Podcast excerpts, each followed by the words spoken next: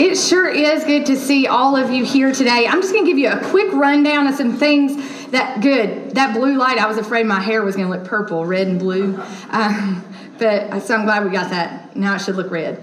Um, so, just a, a, quick rundown of some things coming up over the next couple weeks. On the Sunday before East, um, yeah, the Sunday before Easter Sunday, the kids will do a special Palm Sunday. Um, they're going to sing two songs, so make sure you're here for that. We're excited about that. Bring your kids so they can practice and be ready for that. We can't wait to see you. Um, and then the Saturday before Easter Sunday at 9:30 a.m. at Friendship Park, we're going to have an Easter egg hunt. So invite all your friends to come. It's going to be fun. Um, folks are planning it. It's going to be. Um, it really is going to be a lot of fun. So come, even if you don't have kids, come because we'll find something for you to do. Because the rest of us will be chasing um, little ones around. Um, it's not going to be chaotic. It's going to be great.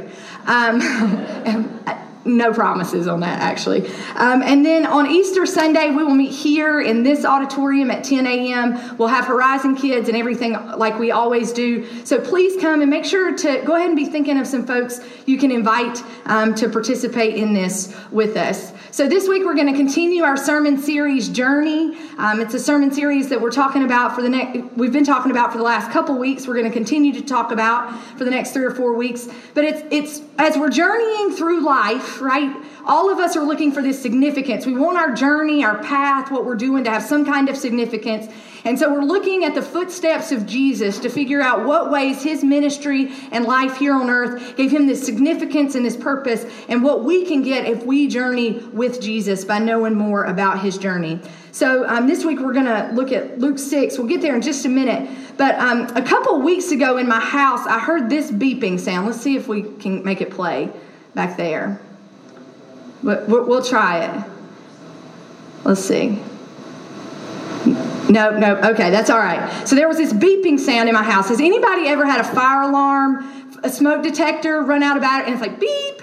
And you're like, okay, maybe that's just once that's going to do that. And then three minutes later, it does it too. And it never happens at like eight o'clock in the morning when you're refreshed and ready to like go buy a nine volt battery. It always happens at like eight o'clock when you've just put the kids down, they just fell asleep, you're exhausted and want to watch TV. And what happens? That like beeping noise starts. And I just wanted to rip it off the wall. Um, we've been in our house about 18 months, but and I guess that's about how long those little 9 volt batteries last, right? But this smoke detector has saved the lives of thousands of people because when the electricity. ah! Y'all know what I'm talking about, right? Post traumatic stress there. Sorry about that.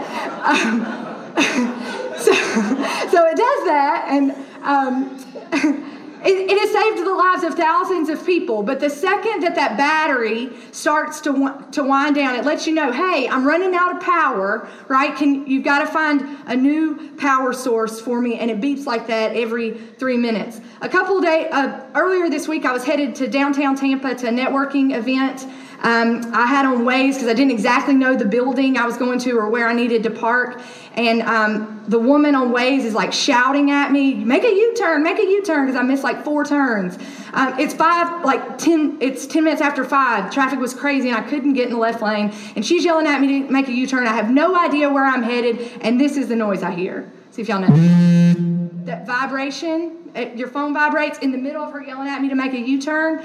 Um, yeah there was 10% of my phone left. That's what that meant. I had no idea where I was headed. I had no idea how I was going to get home from where I was headed. And this thing's vibrating and Waze can't even. Yes,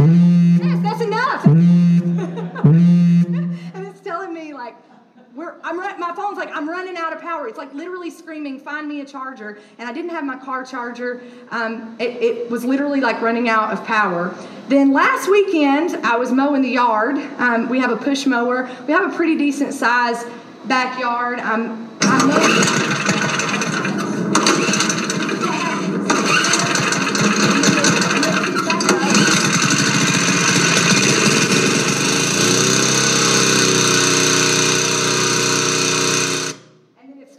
Like just stops in the middle of the yard. And I'm like, oh my gosh, my lawnmower has broken down. It is like a disaster. This is awful. So I like flip it over. I'm pulling clunks of grass out of the blades because I think that's what's wrong with it.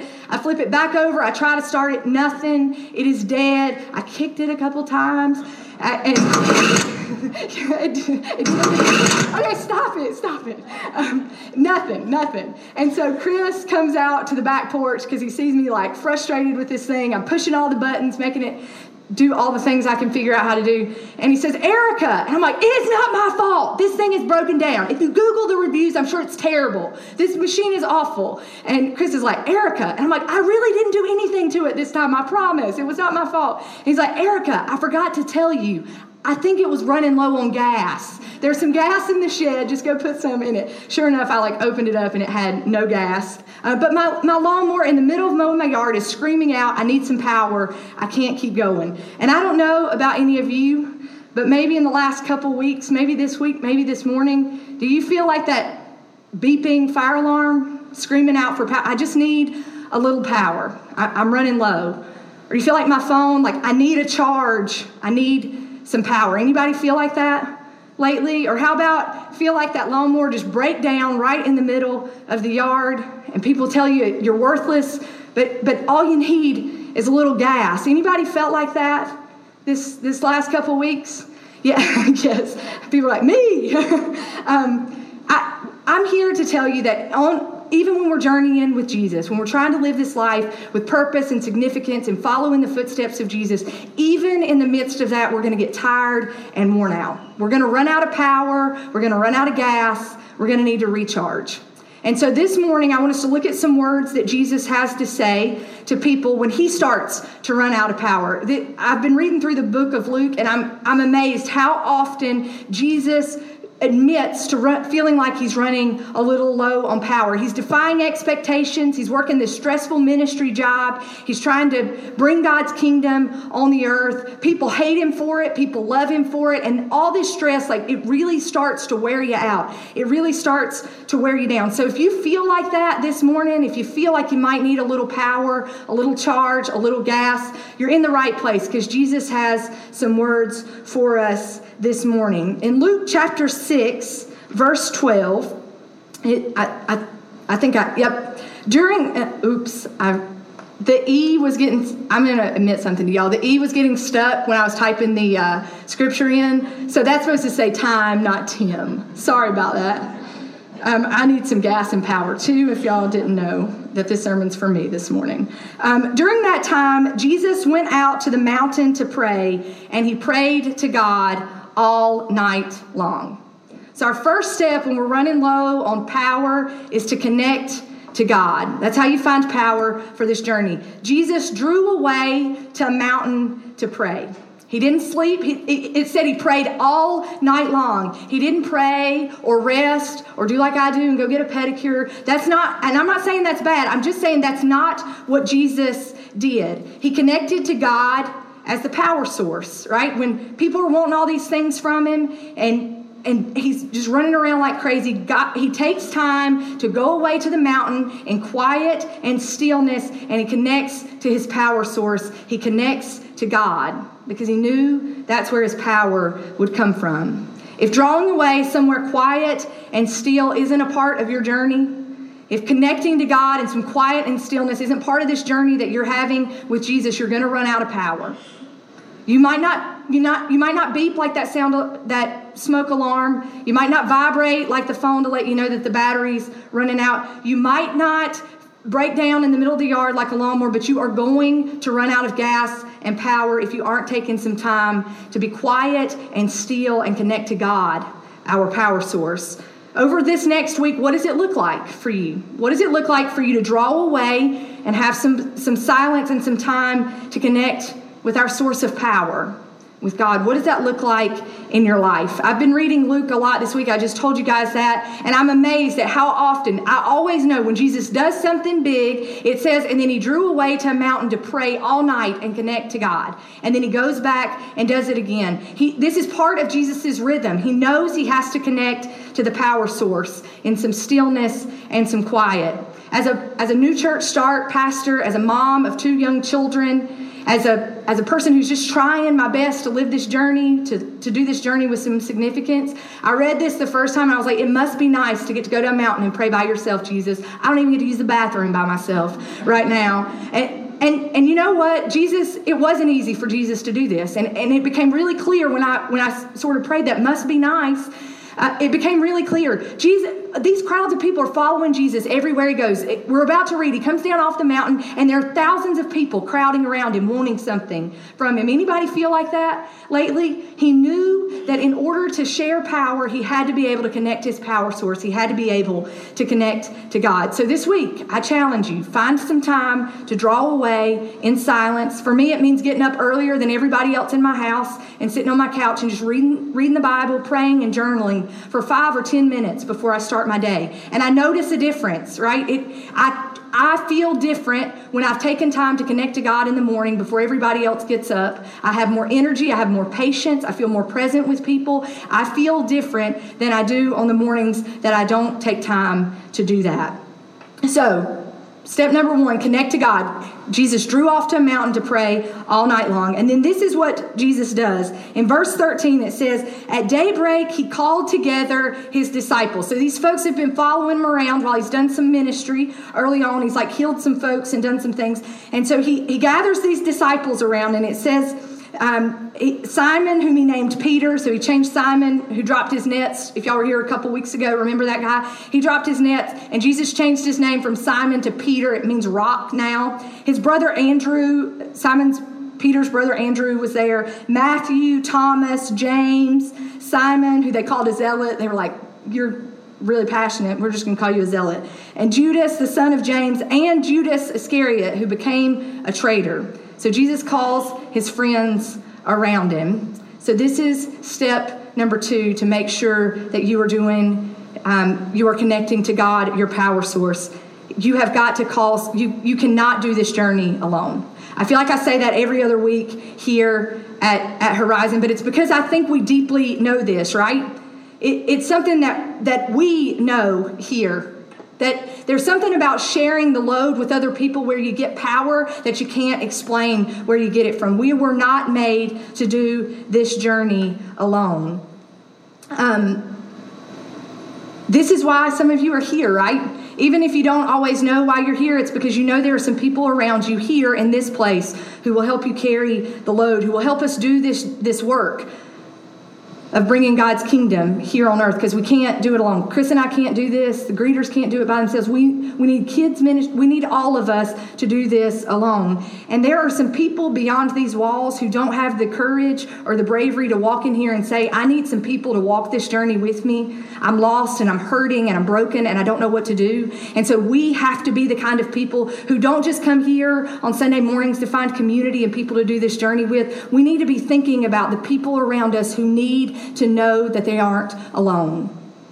We, we can't just say we don't do it alone. We've got to make sure that the people beyond the people we're working beside, we're playing beside, we're meeting beside, we've got to make sure that they know we are not created to do this journey alone. We simply will run out of power if we don't have someone to share this journey with. So go ahead and be thinking who are some people I can invite to do this journey with me? So Jesus has drawn away to the mountain to pray. He's gathered his disciples around him and he's headed down off the mountain to be with the people and do some more ministry. So I'm going to read to you what happens in verses 17 through 19. Jesus came down from the mountain with them and he stood on a large area of level ground.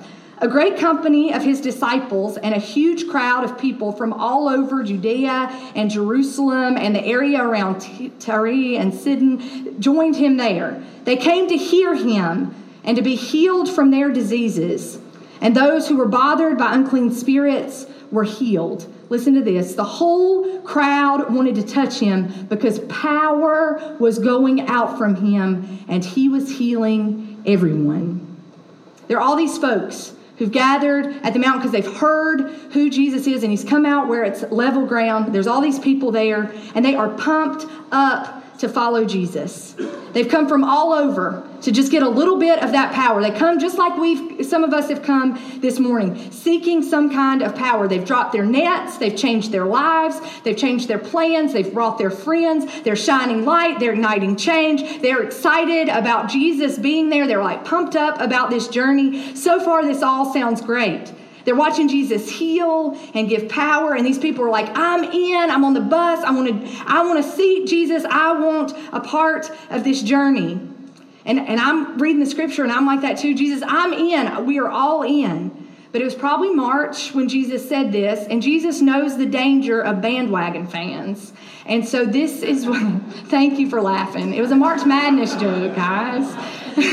um, so, so, Jesus knows the danger of bandwagon fans, though, and I want you to listen to what he says because he has some he has some good things for those of us who are journeying with Jesus. He has some things that we should be really excited about, and he has a few challenges that he wants to warn us of as we're getting power for this journey that we're living. Listen to this. Jesus raised his eyes to his disciples and he said, "Happy are you who are poor, because God's kingdom is yours." Happy are you who are hungry, who are hungry right now, because you will be satisfied.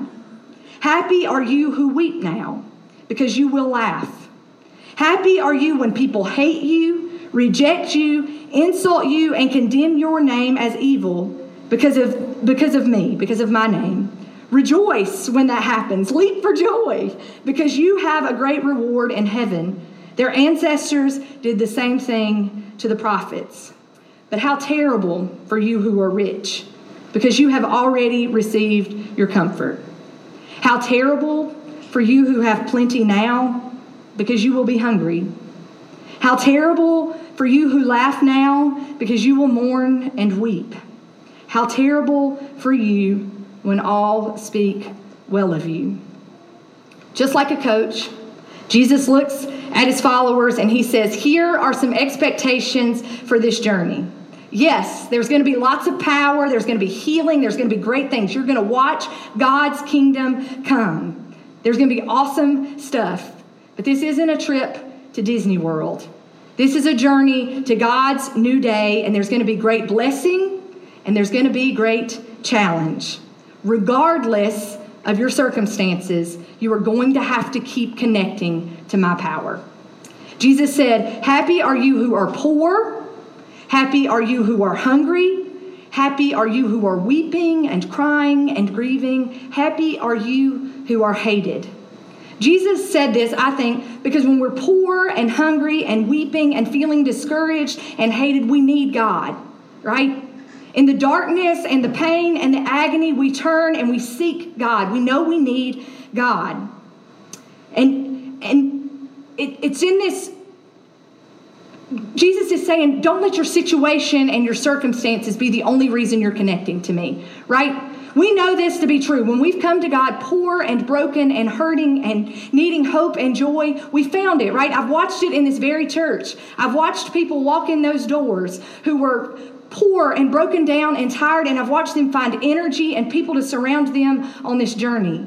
I've watched people who were hungry and craving purpose and meaning in their lives come here and find purpose and meaning through God, through journeying with Jesus. I've watched them find purpose in their parenting and their jobs. I've watched people literally walk in here and weep. I sat with them at lunch while they wept because they are experiencing the most amazing grief I have ever heard of in my life. And I've watched them laugh, and I've watched God give them a twinkle in their eye back and a passion for doing this work to watch Jesus do bring God's kingdom here through these bunch of people that call themselves Horizon.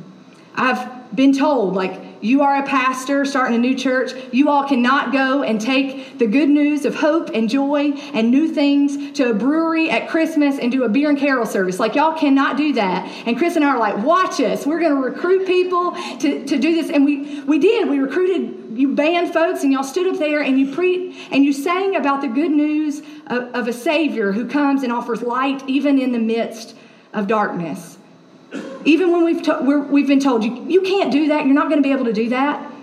And that night, eh, we've done beer and carols twice at 81 Bay Brewery. And every time I've been there, I've handed a candle to somebody who's told me I've not been in church in probably 10 years. I haven't been to a Christmas Eve service in years. And I handed them a candle and we sang Silent Night and they lit a candle and they knew Jesus was the light of the world for the first time in a very long time. And we left for joy. We were happy and excited that we could be people who bring that kind of news to other people. And we didn't stop there, right? We collected enough money that night for 69 students at BT Washington Elementary School, a Title I elementary school in Ybor City. 69 students showed up to school in January with a new uniform. And their moms and dads were told you don't have to spend your extra bit of Christmas money on a new uniform for your student for your kid. Buy them something they want. And 69 kids showed up with a new fresh uniform in January and we invested in their education for a season. All because people told us and people told us you can't do that. There's no way you can do that. And we we did it so that people would know about light even in the midst of darkness. And we're going to keep on doing crazy things like that because there's a world out there who needs to know that there is light even in the darkness. But then Jesus says something else. Jesus says to them, How terrible it is for those of you who are rich. How terrible it is for those of you who have plenty to eat. How terrible it is for those of you who laugh right now, for you're going to weep. How terrible it is uh, for those of you who are well spoken of. Now, I don't know about y'all, but that happy are those who are poor. And I was like, yes, I, like that's how I feel sometimes, Jesus. I'm in this. And then we get to this part, and I, I have to imagine that those people on the foot of that mountain felt the exact same way some of us feel this morning. But I, I have money, I have enough to eat. I laughed this morning at my kids playing hide and seek in the welcome signs. I'm I like it when people speak well of me. Like I don't want to be hated all the time. Uh, what does this mean, Jesus? And this is what I think Jesus means. I think it's simply a warning for us. I don't it, Jesus is not saying if you're rich and well-fed and laughing, you're out. That's not what Jesus is saying. Jesus is just saying just be careful. Just be careful. I, I, wrestled with this all week. I was like, what does this mean? What does this mean? What does this mean? And I think Jesus is just saying to us, be careful. Because those of you who are rich, who have everything you want and can pay for the things that you want or need, you don't always think you need God. And you start to feel holes and places in your life with things where God's power is the only thing that's going to sustain you. And so it's not going to take long before you figure out that's not enough. That's not enough. For those of us who are well fed, many of us are well fed. And it just doesn't take long for us to think, oh, we're self sufficient. We can do this by ourselves. We don't need anybody else. And so Jesus just says, be careful. Be careful. And some of us in this room listened to that. And on Thursday night, we came and some of us brought our kids to make peanut butter and jelly sandwiches for those who are experiencing homelessness and don't know where their next meal is coming from. And we remembered, right, how glad we are that God has enough sandwiches on our table for us and for our family. And we made sure that some other people had it too. Jesus is just saying, be careful. For those of you who are laughing right now, this journey does not promise you're going to laugh and have joy all the time. There's going to be times where you weep and you cry and you experience pain. What does this mean for us, right? And Jesus says, so you steal even when you're laughing, remember to connect to me as your power. I don't think in this God is saying, watch out, all this, because something bad might happen. I don't think that's what God is saying. But I do think God is saying, even in the good times, make sure you're going away to the mountain to connect to me and to my power. If you're here this morning and you're not connected to the source of, the pow- of, of real power, if you're not connected to God, I just want to say, please don't leave here this morning without knowing what that next step looks like for you. Chris, will, Chris and I will be up here at the front. We'd love to pray with you and help you figure out what that next step is.